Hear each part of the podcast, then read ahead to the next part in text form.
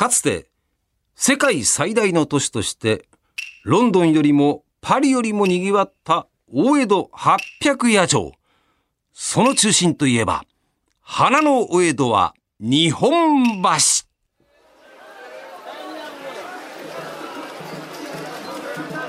北から南から五街道を経由して日本各地の名産品特産品が集まって町人からお殿様まで多様な人が行き交った元祖ダイバーシティ。その一角を占める人形町には数多くの芝居小屋が立ち並びまあ賑わったと言います。そして江戸から明治へと時代が移ったばかりの明治6年1873年人形町からほど近い日本橋浜町にお目見えしたのが気象座という名の芝居小屋。喜びが昇る座気象座。芝居に人生をかけた演劇人たちの熱意と努力で一人また一人とお客様が増えまして小さな小屋も、ま、次々に大きな劇場へと成長していきます。久松座千歳座そして明治座とまあ出世魚のように名前も変わりまして明治大正昭和平成そして令和と常に新しい話題と感動を提供し続けています。東京が誇るエンターテイメントの殿堂の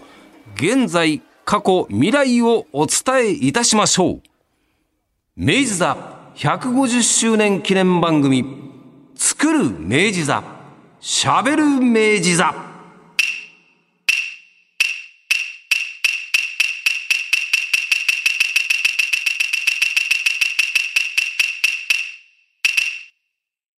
2023年は明治座150周年という大変大きな節目の年です。これまでも、そしてこれからもお客様のために新たなエンターテインメントを作り続けるという明治座のその歩みや人形町、日本橋浜町界隈の歴史や魅力を、ま、言葉で散策をしてみようという番組が生まれました。ご案内役は私、まあ、明治座さんとはですね、えー、様々なご縁をいただきました。舞台に立たせていただいたこともあるんですね。元日本放送アナウンサー、ラジオパーソナリティの上柳正彦です。まあ、私が出演した明治座の舞台についてはこの後ご紹介するとして、まあ、まずは、この明治座の誕生の物語から参りましょう。先ほどご紹介した通り、明治座が生まれたのは明治6年4月28日。現在の久松警察署の南側に気象座として開場したのが初めの一歩でした。その前身は両国広小路にありました富田角蔵、福之助、金太郎の、まあ、俗に言われる三人兄弟の芝居で、当時はもう名前もなくて吉ずばりです。まあ、つまり、すだれをかけただけ。まあ、すだれといってもですね、まあ、稲原を編んだ菰みたいなものをこう、垂れかけたんでしょうね。まあ、青天小屋なんて呼ばれていたそうです。江戸時代は、中村座、市村座、森田座の、いわゆる三座が独占していた歌舞伎の興行が、明治5年に、まあ、他でも上演できるようになりましてね、気象座としての劇場出願が認められたんだそうです。もともと江戸幕府が開かれて間もない頃、猿若勘三郎という、まあ、この方は後に初代中村勘三郎になる方ですが、まあ、歌舞音曲の大名人が京都から江戸に下ってまいりまして、猿若座という芝居小屋を堺町に開いたのが江戸歌舞伎の始まり。で、この猿若座が後の中村座になります。で、ついで関西ですね、泉州堺の村山又三郎が村山座を吹屋町に建てます。まあ、こちらは後の市村座となりますが、共に現在の人形町あたりにあった二つの小屋を中心に、周辺には人形浄瑠璃をはじめ、見せ物小屋や手妻、まあ今の手品みたいなもんでしょうね。それから曲芸などを見せる小屋ももうひしめき合っていたと言いますから、江戸時代のブロードウェイと言えるかもしれません。この人形浄瑠璃の人形を作る職人さん、修理をする職人さん、操る人、まあたくさん暮らしていたことから人形町と呼ばれるようになったとも言われています。さあ、150年前が一体どんな時代だったか振り返ってみますと、およそ260年続いた江戸時代が終わりまして、明治になったばかりのもう一大転換期ですね。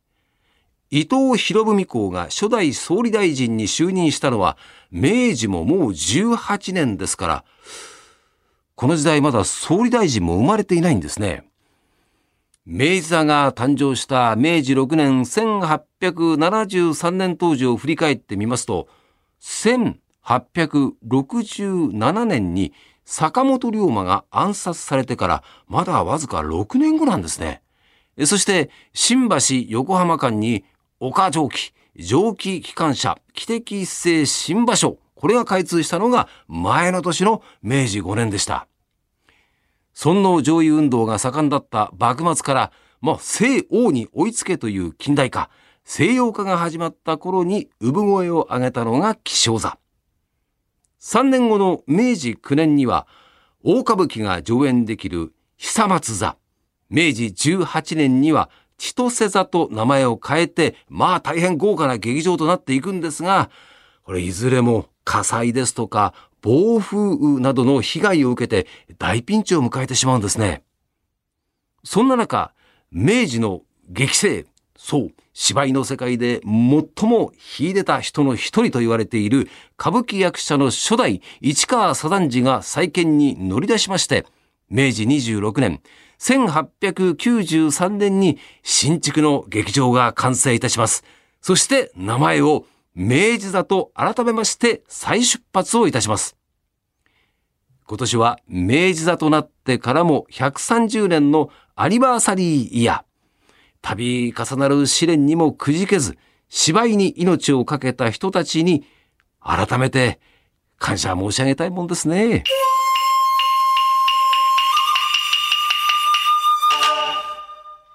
さて、私、上柳正彦は、まあ、明治座との様々なご縁をいただいたと申し上げましたが、記憶に残る初めての明治座はもうこれは本当歌舞伎を見に行ったりお芝居を見に行ったり、最近ではもうミュージカルとか、こう攻めに攻めてるなという感じの明治座ですよね。いいですよね。人形町の駅でおりまして、そぞろ歩きをしながら日本橋浜町の方に向かっていきますと、上り旗がこう、はたはたとね、はためいているという、えー、ご出演の俳優さん、役者さんの名前がそこに書いてあるわけですよね。いい風情ですよね。そして、そして何と言っても、2018年の夏でございます。8月の5日から15日まで、演歌界の貴公子山内圭介さんの明治座初座長公演。まあ、この公演で、私は昼の部、そして柿原アナウンサーが夜の部と、まあ、交互に出演いたしまして、山内圭介さんの歌謡ショーの部分ですね。あえて昭和の時代の歌謡ショー的なものの司会というのを担当いたしましたね。8月5日から15日ですからね。お盆の時期がかかるわけですよ。お盆の時期ってのはやっぱりね、お客様がね、ちょっとこう、入りが心配だったんですけど、ケイちゃんはケイちゃんで舞台で呼びかけ、私と柿花アナウンサーは放送でね、お盆の時期もぜひいらっしゃってくださいと言いましたら、このお盆の8月15日がもう超満員になりましてね。これは感動いたしましたね。客席が近いんですよね。もうすぐそこにお客様がいらっしゃるような、もう満席。本当に嬉しかったですね、あの時はね。ケイちゃんも喜んでいました。それまで、えー、明治座にご出演の方のご挨拶ということで、楽屋には伺ったことがあるんですが、出演者になりますと、楽屋、部屋が当てがわれるんですね。行ってみて、ああ、そういうことかと思ったんですが、皆さん、ご自分であの、のれんというのをお持ちになるんですね。まあ私のようなアナウンサーにはその、のれんというのはありませんから。扉開けっぱなしにすると、通りから、廊下から丸見えっていうようなね。まあまあ、それでも全然良かったんですけども、あ、そういうことなのねということをね、知ったりもいたしました。さらにさらに2021年には高田文夫先生監修の蘇る明治座東京喜劇でもお芝居と落語会をつなぐトークのコーナーの進行役を担当いたしました。まあ、このお話はまた改めて。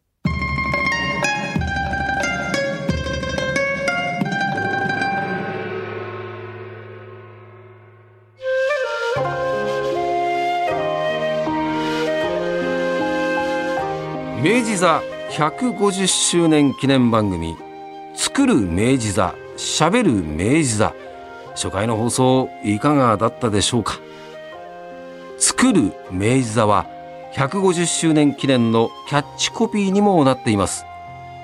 この番組でも紹介してまいりますが、ま、もっと詳しく明治座のことを知りたい。明治座で上演される最新情報を知りたいという方は、まあ、ぜひどうぞ明治座の公式サイトをご覧になってくださいここまでのご案内役は上柳正彦でした散歩中ジョギング中やお車で運転しながらお聞きの方どうぞこの後もご安全にお過ごしください。